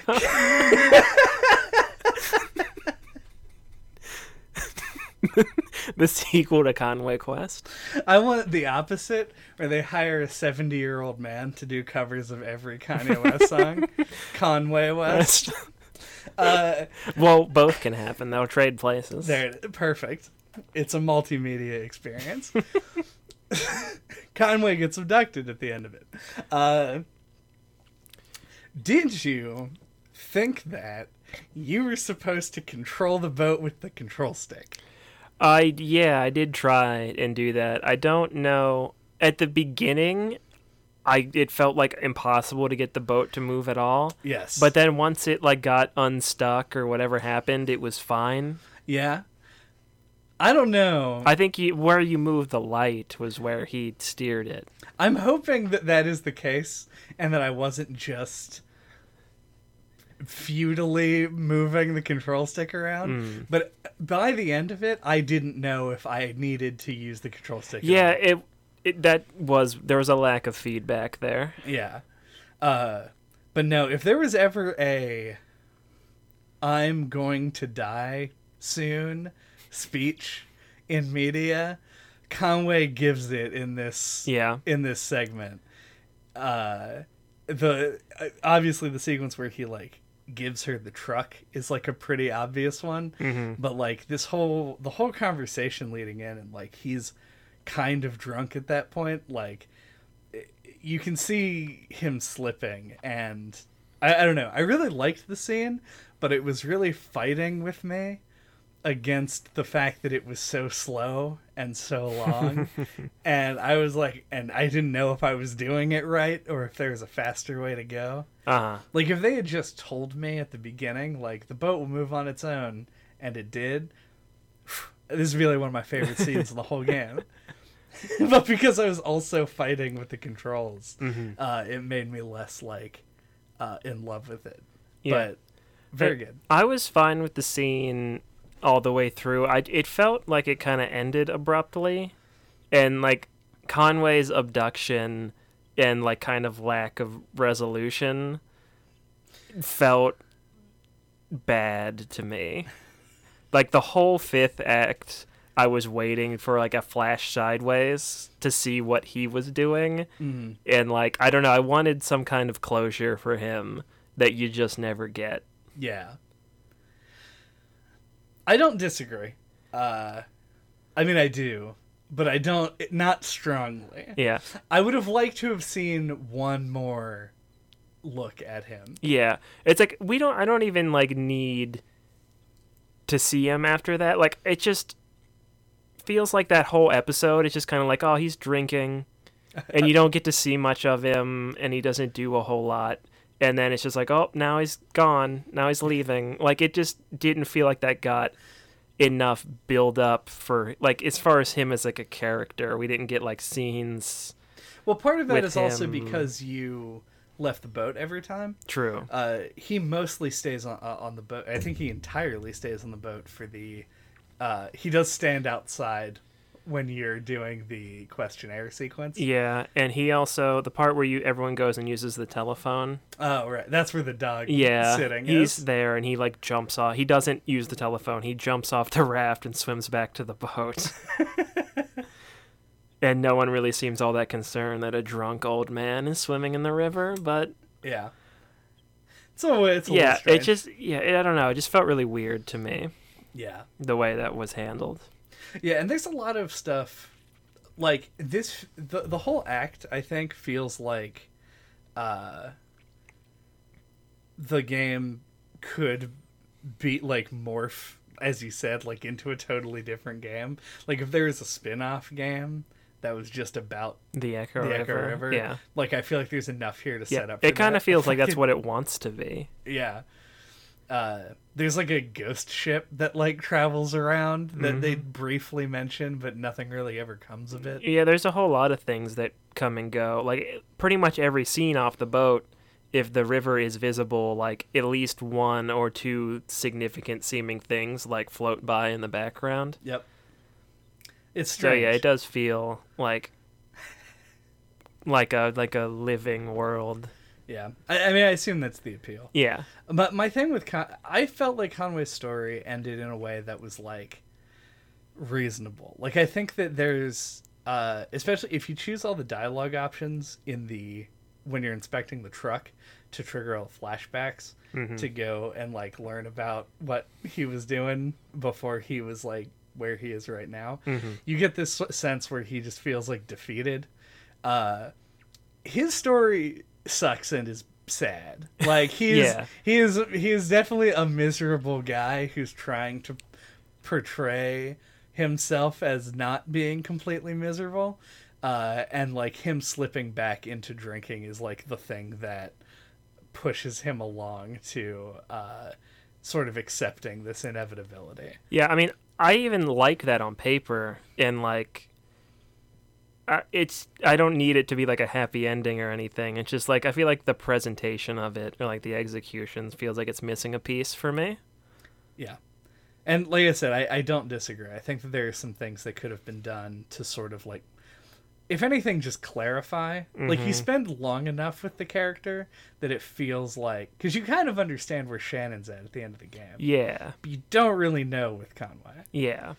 Uh, It's like because you have like all these conversation or a handful of conversations with Shannon and Conway where she's like, maybe you don't have to go work for them, and he's always like, ah, you know, and like that happens like a handful of times, but no one ever really seems that concerned about it. You know, like there's like a, some kind of a disconnect like in that way where they never really talk about it and then it just kind of happens and then they don't really seem like they're that sad about it uh, you know, like they're never like, oh, should we like go at least check up on him? like, should we go visit him maybe? Like, nope, move on.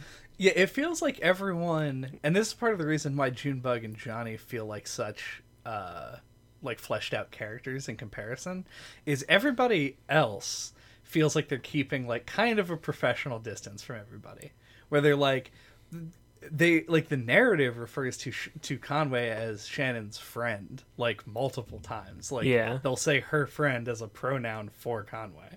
And uh but it, it never really feels like that or if it does it feels like it's strained. Uh and I think that's why people don't talk about it. Yeah, it's weird because Shannon's the one who would, and you can sort of navigate conversations to to do it, but it's never like as it never sounds as bad as it is. right. I don't know if I have much else to say about it, but uh, Yeah, no, neither do I. but uh, speaking of like the whole setup of the the way this act works, though, where it has like the split between the boat and off boat, uh, I think it's a cool idea, but I think by the fourth act you're pretty clued in to the idea that the decisions don't really change the story at all so much so that like I have absolutely no desire to replay the act to see what the other scenes are. So I think the linearity of it and the insignificance of the choices kind of hurt this act overall, yeah, even though I like it in concept. I like. So I'm I'm I agree. Actually, I think that it does sort of, and it's not. I don't think it's the linearity of the narrative, and well, not the narrative, but like the game, uh, of playing the game, uh, hurts this act specifically. But I think that the yeah, like the the the lack of impact that the choices make up to this point does make the fourth act feel like a massive departure and it hurts a lot more when you go into a scene and then don't get what happens described to you. Like you want to know because you're now invested in all the characters and you just have to make these choices. And sometimes i would agree with that. I would say yeah make the choices mean something so that the player actually thinks about them. Mm-hmm. but I don't know. In this case, it doesn't work so much. Like, I love the fact that I got to watch the two dogs sit there for four seconds, but also I do want to know what the fuck is going on, and I feel like I missed like a pretty big chunk of stuff that Yeah. could explain some things. So, I don't know.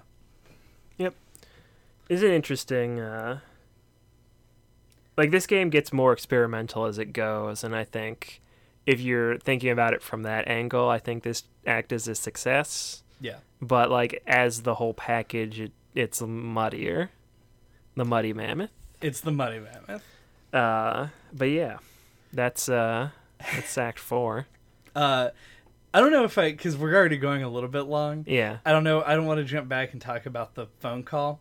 Oh right. The it was cool and I loved it. It's and I- pretty funny. It's the most tongue-in-cheek thing. Yes, and like the guy who delivers the narration has like kind of a Bob Ross thing going on. Uh, I, I loved it all around. I there was like a gag that was like, if you're listening to organ music right now, press this button. So I hit the button. It was like, does oh oh you are? He says, oh lucky you. Does it sound like this? And it plays a four minute clip of an organ song playing, and then it goes, "Is that the music you're listening to? Uh, yes or no?" And I said yes, and it, he goes, "Oh, great." I don't know where it's coming from. Let's listen to it again. And it plays the whole clip over again. Uh, shit like that. Like I was, I was busting, I was busting guts. Uh, Yeah, the whole snake thing. Yeah. Um, it gets to a point where it's like, if you're doing this, call this number, and like I got to the snake thing like after I'd already done a whole bunch of other crap. mhm. So like I was like, oh, I'm gonna like write that number down, hang up the phone, and then call it. But then I hung up the phone, and then it was just like started the dialogue where it was like, oh, let's move on. Yeah. This is over. So I didn't get to call that number.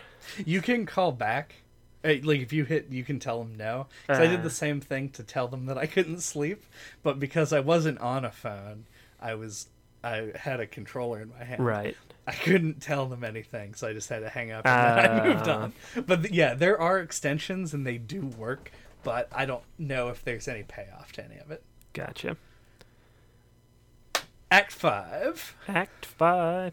So one thing that I wanted to bring up the whole time, but this seemed like the uh, the the place to do it is, um, so we talked about how like it changes th- as the acts go on, and I think part of what it's doing is it's widening the gap between the characters and the player with each act, and it kind of culminates in this one, where the whole act is you controlling a dragonfly or a bird, and the cat that they had on the boat is chasing it around. So you're the most disconnected from the characters in this one Yes. than you are from the whole rest of the game. Also, I th- think it's a bird. See, to me, it looked like a dragonfly. It's real, real small. yeah, it, it, it looked like it had like a like a, a mass with wings and then like a tail coming off of it to me. So I thought it was a dragonfly, but Uh, it moves real fast, uh, real hard to tell. But either way, uh, cats would chase either, so I think both are valid. Uh, yeah, I agree, and I think because this is like a narrative delivery story exclusively, um, and is preceded by this interlude that is like the most eerie thing of like this shitty almost falling down TV studio. mhm, it's leaking. Yeah. And this big storm that comes through and kills the two horses and destroys most of the town with it. Uh, and when you come back, like as the main party, it's the town, it's been destroyed. And there's no resolution to like the central mysteries of the game. Uh, obviously, this is an intentional choice. I don't think that the game would have necessarily been better if Weaver had been there in like a white flowing dress uh, as doves fly overhead or whatever. And they're like, it was all the afterlife. Uh huh. Lost season six. uh, Spoilers.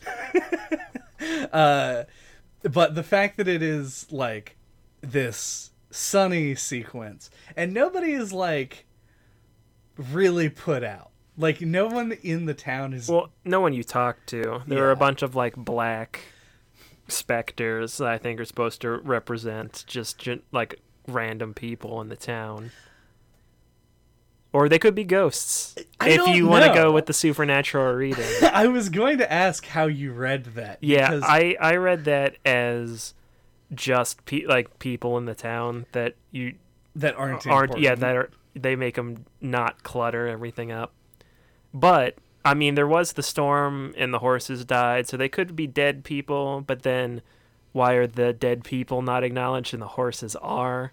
yeah. If that's the case, so I think they are real people, but they're not important. So they're represented as just like a a wispy black mass. Yeah. My read on it was that they were the quote unquote people of nowhere. Yeah. That they They do make a couple mentions to like making like offhand jokes, I think, at least in context that like the town is haunted. yeah. And well they talk about like the in the interstitial there's a sequence where they're trying to find like ghosts by listening in between the channels, like the static on the radio.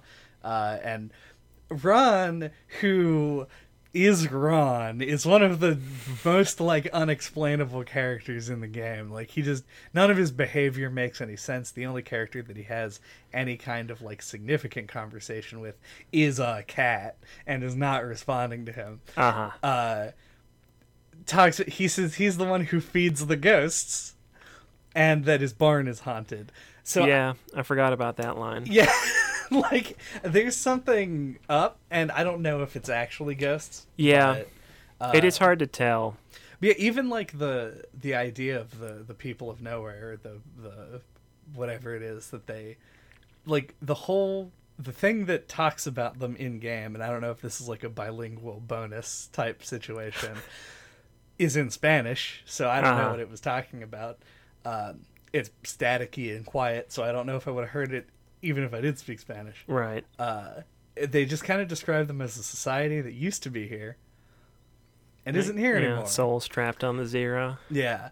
So I'm not I have no idea if that is but that's just how I read it because I there were too many other things to think about and I just put it in a box that I found. Yeah, I don't even really mind that stuff so much. I actually think those kinds of details in a story like this kind of just make it better Yeah. when they're left unanswered. Uh, it just the whole thing with the main party, like where Five Dogwood Drive is just like this shell of a house, and no one lives there. But there was a bunch of furniture, and they all just kind of move into it Yeah. that's like an it's cute. Right. It's like kind of interesting, but like kind of comes out of nowhere. And I don't know. I feel like once again, kind of like with Conway, it feels like there's some kind of a missing element. Like I do like it, but it kind of like, eh, but like, uh, what else? Yeah. is going on here?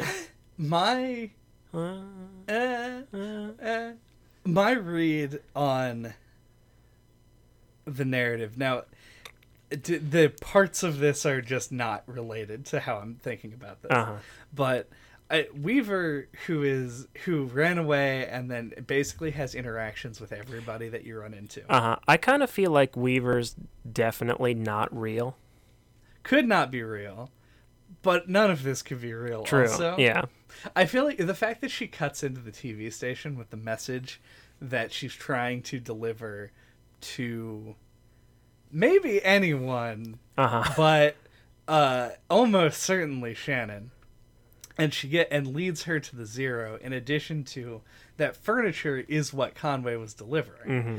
It was in the truck, and so I think that she was trying to bring people to the town in order to create a new beginning. Right. Now, what I don't understand, and like this podcast is gonna give me imposter syndrome because I, I, I feel like I have like an okay eye for like interpreting shit, but this feels like it goes beyond me. Uh-huh. Like, why did the storm destroy the town? Like, is Well- that was that a random act? Was I that think- an act of God? well- they talk about? if what you're saying is correct, or if we're assuming it's correct, I think she knew that was going to happen, and that's why she was trying to get new people to go there Right. to move in to replace the people that died. Yeah. but that's like, what's the motivation for that? I don't know. She seems like a weird chaos god. Doesn't she? She just kind of. Well, yeah. she just says things, and if you go against her will, she throws you off course and does some weird shit. De- I mean, definitely a chaos god, if a god of any kind. Yes, a chaos ghost. chaos ghost. Uh, anyway, so they then then they sing a sad song, and then the game ends. yep. uh, which is really dismissive. I did love this fifth act. I mean, yeah, it's really cool, and like, uh, while I think the cat chasing the dragonfly method of delivering it kind of hurts it narratively a little bit by making you feel like more disconnected from it. Uh, mechanically, very cool and distinct, and makes the fifth act really memorable. And you can do the flying cat trick. Yeah, yeah, and you can do the flying cat glitch. Uh, yeah, I and the fact that like it's just sort of because the whole fifth it just takes place over the course of the entire day as you run See, around. to me, like I, I think that you are correct. It is just one day, but like the way you moved around and people were like kind of warping to different places made it feel like it took place over like a whole week to me. Right, yeah.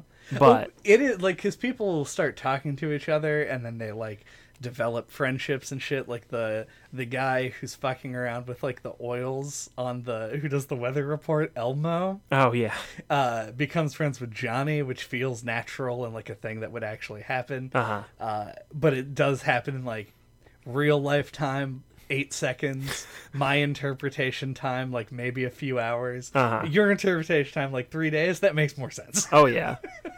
It just yeah, like it seems like so much happens that this couldn't have just been one afternoon. That know? woman paints like an entire mural of two Yeah. horses. and the guy like, digs the graves, etc. cetera, et cetera. The guy fixes the plane. yeah, fig- yeah. Well, he, I don't know if he, fi- he, I guess he fixes. Well, it. he gets the motor running, yeah. the engine. I mean, What, get your motor running. Head your out on the highway. uh, There's a lot that happens with Yeah. a lot of people, and uh, it's really disorienting, like what you have to be doing in order to move things along. mhm.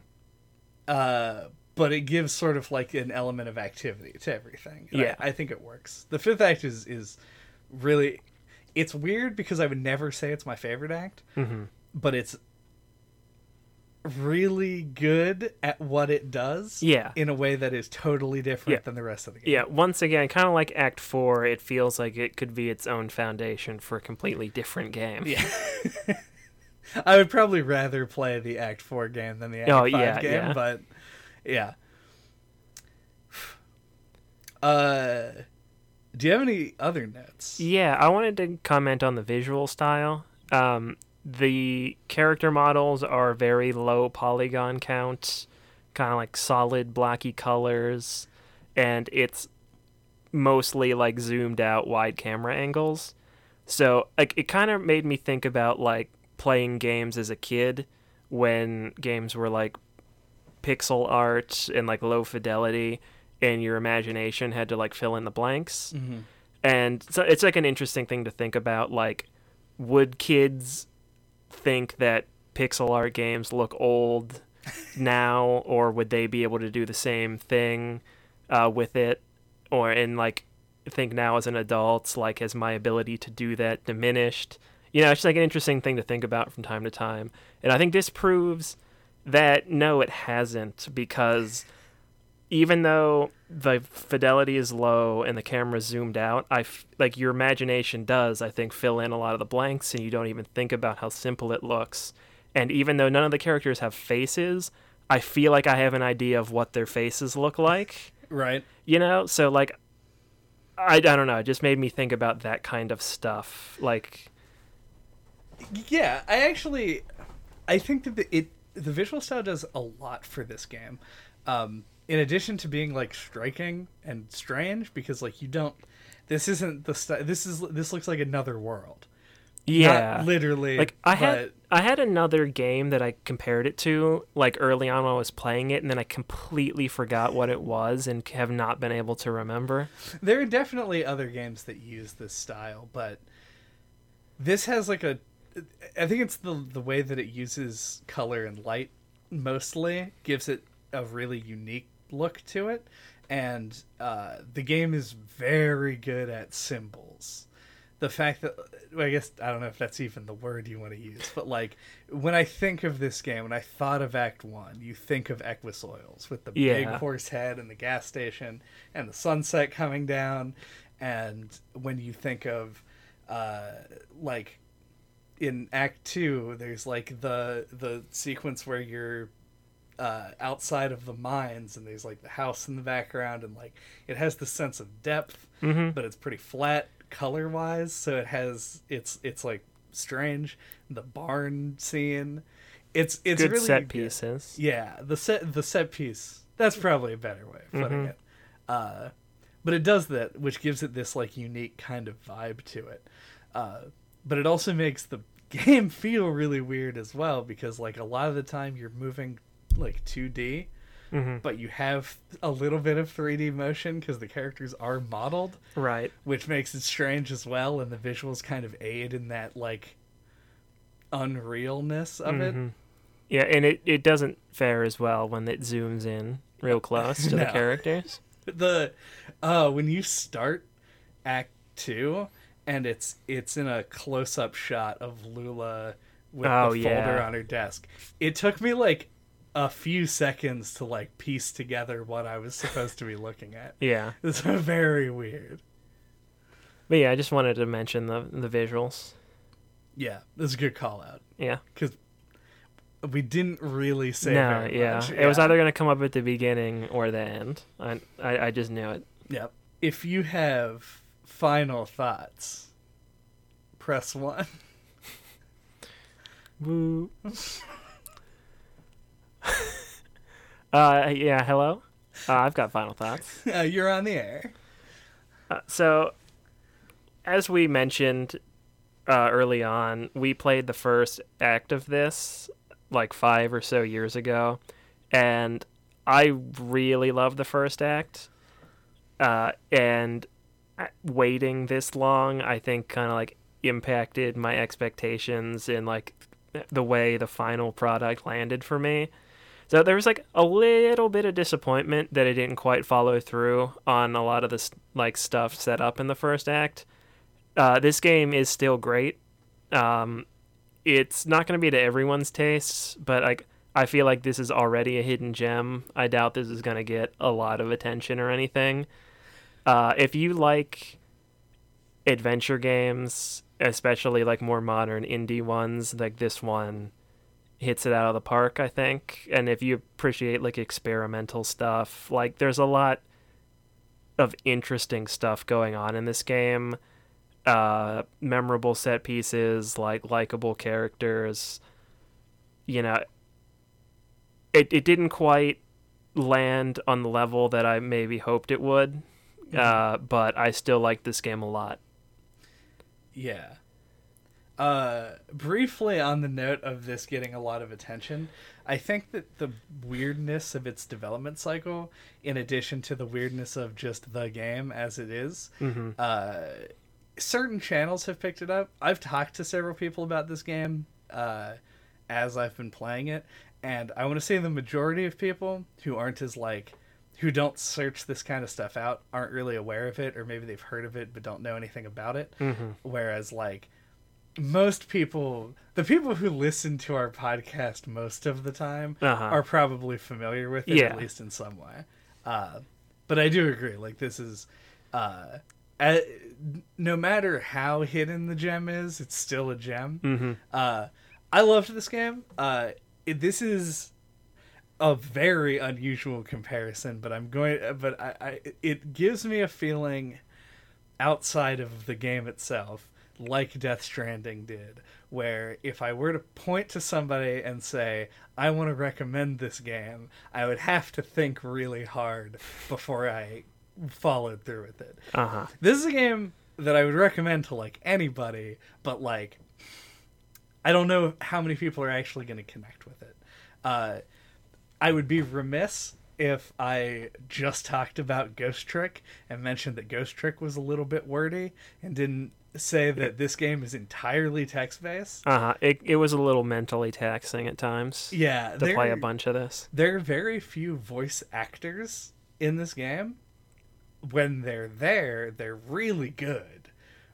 They usually take very small roles, but uh, it's it's interesting and it and because it is holistically text based, I think that makes me kind of like it just feels like a different experience than playing a regular game. hmm Uh, so if that's what you're looking for, if you're looking for a game that you have input in, but mostly it's going to tell you a story, and the story's not going to be very clear, and it's kind of like a David Lynch meets uh, Kurt Vonnegut meets uh, Godspeed You Black Emperor album, and you mashed all of that shit together somehow, then you end up with something resembling what Kentucky Route Zero wants to be. hmm Uh, I don't know if that counts as a takeaway, but enjoy it.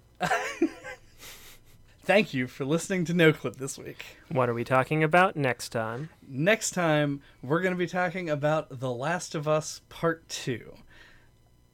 It came out recently, and we were like, all right, We did the first one. let's talk about that. Maybe one." we'll get JJ back. We haven't asked him yet. There's your peek behind the curtain this episode.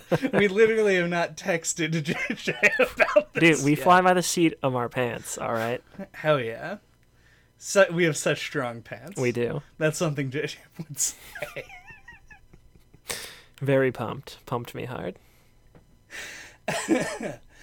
Uh, until that time, you can get a hold of us on our website at noclippodcast.com or on splattershot.pro. Uh, there you can find our email if you need to just let us know, hey, good work, dudes. Uh, our YouTube, uh, link to the Discord, uh, all of our old episodes, as well as where you can subscribe to us on iTunes and Google Play if that isn't where you're listening to this right now. Uh, leave us a comment. Check out some episodes about. We mention the cat lady every time that the word adventure is said on a podcast. Uh-huh. Broken Age. Yeah, jump back to Broken. Age. That's not a bad episode. Uh, Harvester. Also, is that all the adventure and clicks we've done? Pretty much, yeah. I've done some like weird stuff, like Yeah. Kind oh, of um, like the detention. detention. Yeah, Yeah. also point and click.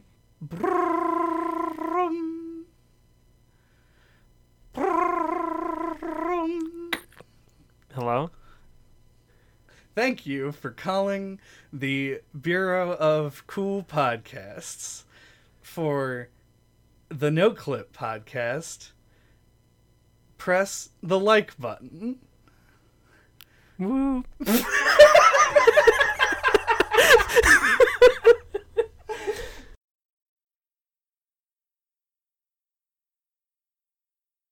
All right. All I'll I check it wanted was a Pepsi. Just one Pepsi. And I had it with lunch. It was good. it, was, it was pretty good. It's a choice of a new generation. this Pepsi advertisement brought to you by suicidal tendencies.